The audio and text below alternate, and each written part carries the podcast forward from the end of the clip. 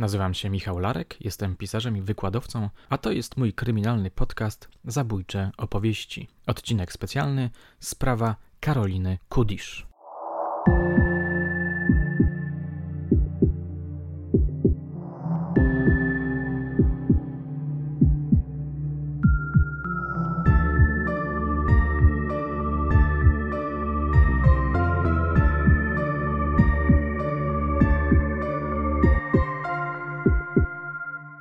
Tamtym roku jeden ze znajomych oficerów podarował mi książkę, która bardzo mnie zaintrygowała. Rzecz została wydana w Poznaniu w 1927 roku nakładem własnym autora. Kim jest autor? To Kazimierz Raczyński. Ale czy wywodzi się z tych Raczyńskich, tych, czyli przedstawicieli możnowładczego rodu herbu Nałęcz? Nie wiem. Chyba nie. Sprawdziłem genealogię, nie znalazłem go tam niestety. Może kiedyś uda się ustalić jego pochodzenie i biografię. Kimkolwiek jednak był Kazimierz Raczyński, napisał on niezwykle interesującą pracę. Już już sam tytuł przyciąga uwagę z tajemnic kryminologa. Podtytuł precyzuje tematykę, która nas dzisiaj szalenie fascynuje. Najciekawsze motywy zbrodni, zdobycze techniki śledczej i przykłady wykrycia przestępcy. Cel książki miał być edukacyjny. Niechaj zatem ta skromna praca posłuży naszemu policjantowi i społeczeństwu, napisał autor w przedmowie, jako drogowskaz wskazujący kierunek, którędy iść i dokąd iść nam trzeba, by organizm społeczny w całości i zdrowiu zachować. Jestem bardzo ciekawy, czy Raczyński był po prostu miłośnikiem kryminalnych opowieści, czy zawodowcem na tym polu, badaczem czy śledczym. Napisał jeszcze m.in. Upadłą kobietę oraz opracowanie zatytułowane Zbrodniarz jako objaw patologiczny społeczeństwa. Chciałbym dotrzeć do tej pierwszej pozycji. Ostatnio bardzo mnie interesują opowieści o złych kobietach. Za jakiś czas nagram sezon poświęcony kobietom o morderczych skłonnościach. Mam nadzieję, że Wam się spodoba. Ale do rzeczy. W dzisiejszym odcinku chciałbym Wam przedstawić historię, którą przytoczył Raczyński w książce o tajemnicach kryminologii i kryminalistyki.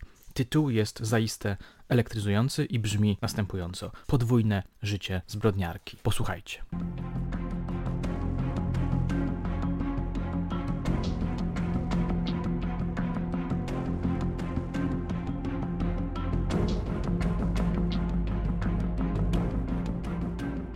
Przenosimy się do Wiednia, gdzie na początku stycznia 1927 roku dokonano ohydnej zbrodni na 70-letniej staruszce. Ofiarą była Maria Lustiś, właścicielka niewielkiego sklepu mieszczącego się w jednej z bocznych uliczek miasta. Znaleziono ją rano, pisze Raczyński, i w zamkniętym od ulicy żaluzją sklepiku nieżywą, leżącą na wznak z okrutnie poszarpaną twarzą. Trup wciśnięty był w kąt. Bliższe badania terenu wykazały ślady krwi i kłęby włosów na podłodze i ubraniu zabitej. Pod oknem leżały czerepy z rozbitego kufla, również krwią splamione. Twarz była zdeformowana, kość nosowa zmiażdżona, a ucho wisiało tylko na jednym strzępku. Narrator opisuje miejsce, jakby jednocześnie przeprowadzał fachowe oględziny. Mówi, że ślady te świadczyły, iż zabójstwa dokonano grubym, szklanym kuflem. Sprawca miał tak długo uderzać nim głowę ofiary, aż w końcu go roztrzaskał. Dalej mowa jest o tym, że morderca musiał być zaznajomiony z trybem życia staruszki i z rozkładem sklepiku. Dlaczego? Napadu dokonano bowiem późnym wieczorem, gdy kobieta robiła kasę, uzasadnia narrator. I nie było najmniejszych śladów nieporządku i nieładu, gdyż bandyta bez poszukiwań wprost trafił do szuflady z pieniędzmi. Musiał on zatem wiedzieć, gdzie staruszka je schowała. Przesłuchano służącą. Efektem było zatrzymanie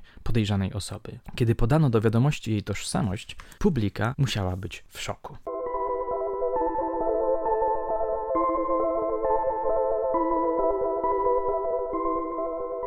Dotarłem do końca opowiadania Raczyńskiego, znalazłem przepis mówiący, że jest to przedruk z krakowskiej gazety o tytule Ilustrowany Kurier Codzienny. Namierzyłem ją w cyfrowej bibliotece. Odnalazłem właściwy numer, czyli 8 z 1927 roku. Artykuł podpisany jest inicjałami KR. Być może jest to właśnie Kazimierz Raczyński. Czyli mielibyśmy sugestię, że nasz narrator parał się dziennikarstwem. Przejrzałem gazetę i stwierdziłem, że to niezła gratka dla miłośników opowieści spod znaku True Crime. Mamy tu na przykład artykuł zatytułowany Amor z rewolwerem. Mowa jest w nim o wstrząsających tragediach miłosnych, morderstwach i samobójstwach. Tekst o niejakim Romanettim, królu korsykańskich bandytów. Bardzo rozbudowana jest kronika telegraficzna zawierająca różne kryminałki. Jeden przykład. Wyrodna matka porzuca siedmiomiesięczne dziecko, które ginie wskutek zamarznięcia. Doprawdy jest to prawdziwa kopalnia historyjek dla takiego łowcy kryminalnych fabuł jak ja. Jeszcze dwa smaczki wam podrzucę. Oto na stronie szóstej widnieje sensacyjne ogłoszenie. Niebywały rekord w Krakowie. O co chodzi? O przebój filmowy. 40 tysięcy widzów, czytamy,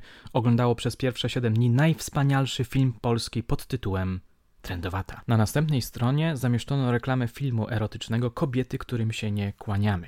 Mógłbym godzinami wertować tę gazetę podszytą intensywną dawką sensacji, ale trzeba wracać do naszej opowieści.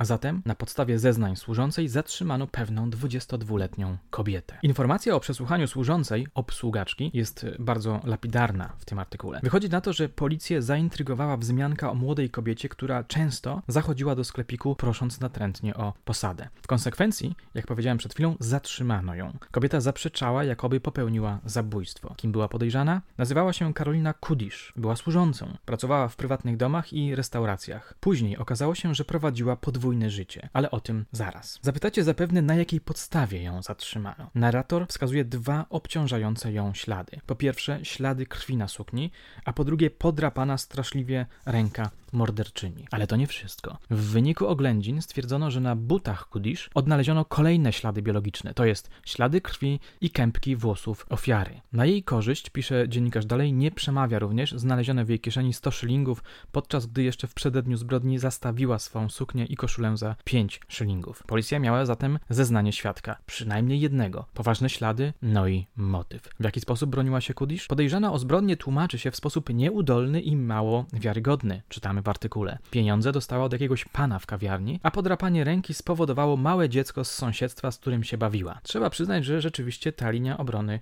była dość marna. Warto zaznaczyć, że nie wszyscy dali wiarę w winę dwudziestolatki. Właściciel mieszkania, opowiada narrator, gdzie Karolina odnajmuje pokoik, emerytowany kolejarz, niejaki Nagel, twierdzi stanowczo, że okropnej zbrodni nie mogła się była dopuścić ta cicha i łagodna dziewczyna. Jednak dalsze czynności prowadzone w ramach śledztwa przyniosły intrygujące informacje na temat temat życia Karoliny Kudisz. Sprawa zaczęła robić się pikantna. Według relacji innych świadków kobieta była bardzo rozrywkowa, widywano ją często w restauracjach i kawiarniach w towarzystwie mężczyzn. Śledczy zrekonstruowali bieg wydarzeń mających miejsce po dokonaniu zabójstwa, które dodatkowo obciążyły podejrzaną. Stwierdzono, pisze dziennikarz, że Kudiszówna w noc sylwestrową zabawiała się w kawiarni, tańczyła i piła wiele. W owym czasie miała już na ręku owo zdradzieckie podrapanie. Policji udało się wyśledzić towarzystwo, z którym była domniemana zbrodniarka w noc sylwestrową. Towarzystwo składało się z kilku młodych ludzi, którzy z nią tańczyli. Między innymi także pewien medyk. Zauważył on przez cienkie wełniane rękawiczki ślady krwi na ręku danserki. Na jego propozycję, żeby rękę opatrzyć lub udać się na stację ratunkową, odpowiedziała Kudiszówna odmownie. Opowiadała, że spadła ze schodów, niosąc szklany kufel i czerepami jego tak strasznie się pokaleczyła. Przez cały czas zabawy była dziewczyna smutna i przygnębiona już o godzinie trzeciej nad ranem opuściła lokal. Później postąpiła bardzo nieroztropnie. Co zrobiła? Otóż wróciła na miejsce zbrodni. Po co? Dziennikarz pisze, że dopytywała się ostrożnie o szczegóły morderstwa. Prawdopodobnie chciała się zorientować, czy ktoś wpadł na jej trop. Rozmowę ze świadkiem zakończyła wymownym komentarzem. Dzisiaj zbrodniarzom tylko powodzi się dobrze. Jestem bardzo ciekaw co wtedy sobie myślała, co czuła, co planowała. Czy bała się, że zostanie złapana, czy żałowała czynu, czy w spokoju nasłuchiwała kolejnych wieści. Według mnie w tym zdaniu dzisiaj zbrodniarzom tylko powodzi się dobrze, pobrzmiewa jakiś żal do losu, do swojego losu. Żal, że niektórzy są skazani na biedę i jeśli chcą się z niej wydostać, muszą zejść na drogę przestępczą. Jeszcze jeden ciekawy, a znamienny szczegół śledztwa. Kontynuuje swoją opowieść narrator. W szufladzie sklepiku znaleziono książeczkę, w której zabita staruszka pisywała rozmaite zdania i sentencje. Między innymi takie zdanie. Żadna zbrodnia nie pozostaje bez pomsty. Sentencja była przez zabitą podkreślona. Można by mniemać, że biedna starowina miała jakieś przeczucie tragicznego końca. Ostatnie dwa akapity artykułu poświęcone sprawie Karoliny Kudisz są próbą opisu jej podwójnego życia. Koncept tego opisu przypomina trochę słynne opowiadanie Roberta Louisa Stevensona, które w Polsce zostało wydane w 1909 roku. Dr Jekyll i Pan Hyde. Kudish przedstawiona została jako osoba, która miała dwie osobowości, albo inaczej jako człowiek, który odgrywał dwie różne role w swoim życiu. Na co dzień była liną, a w nocy przeobrażała się w Lili. Stronniczość tego opisu, jego oceniający charakter może razić dzisiejszego odbiorcę, szczególnie kobiety. Posłuchajcie. Jak już zaznaczyliśmy powyżej, Sąsiedzi nie wierzą po prostu, aby Karolina, dziewczyna cicha i potulna, mogła dopuścić się tak potwornej zbrodni. Powoli jednak zagadka ta wyświetla się. Karolina Kudiszówna prowadziła podwójne życie, objaw spotykany czasem u zwyrodniałych osobników. W dzień jako Lina trudniła się ciężką pracą obsługaczki w prywatnych domach i mniejszych restauracjach, wieczorami przebierała się w luksusową toaletę, brała auto i zajeżdżała do pierwszorzędnych lokali, gdzie na dancingach trwoniła ciężko zarobione pieniądze. Tu występowała pod imieniem Lili, kokietowała zamożnych panów i paniczów, spożywała kosztowne kolacje, spijała szampana, którego niejednokrotnie sama fundowała.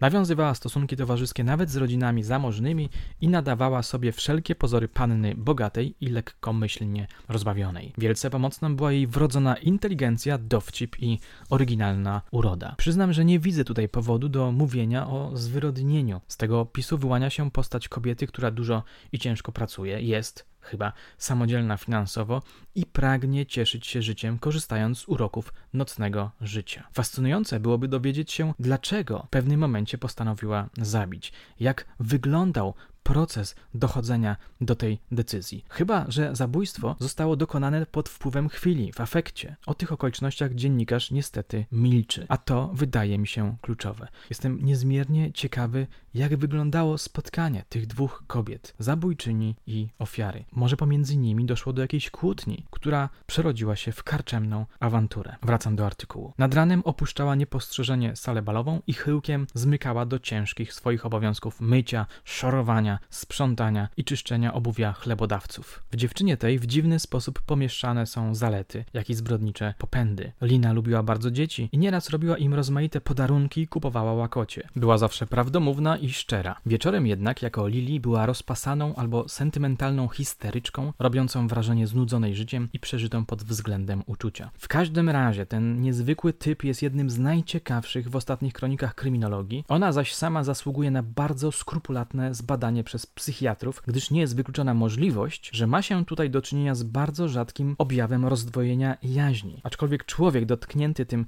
kalectwem psychicznym nie może być odpowiedzialny za swoje czyny. Rzeczywiście, studium psychologiczne Karoliny Kudisz mogłoby stanowić fascynującą opowieść. Muszę sprawdzić, czy ilustrowany kurier codzienny opisał proces, no i jak cała ta historia się zakończyła. Jak dla mnie Kudiszówna intrygująco wyłamała się ze schematu bajki o grzecznym i mdłym kopciuszku, który wybawienie odnalazł w postaci księcia. Oczywiście ubolewam, że jej próby odmiany swojego marnego losu zakończyły się zabójstwem.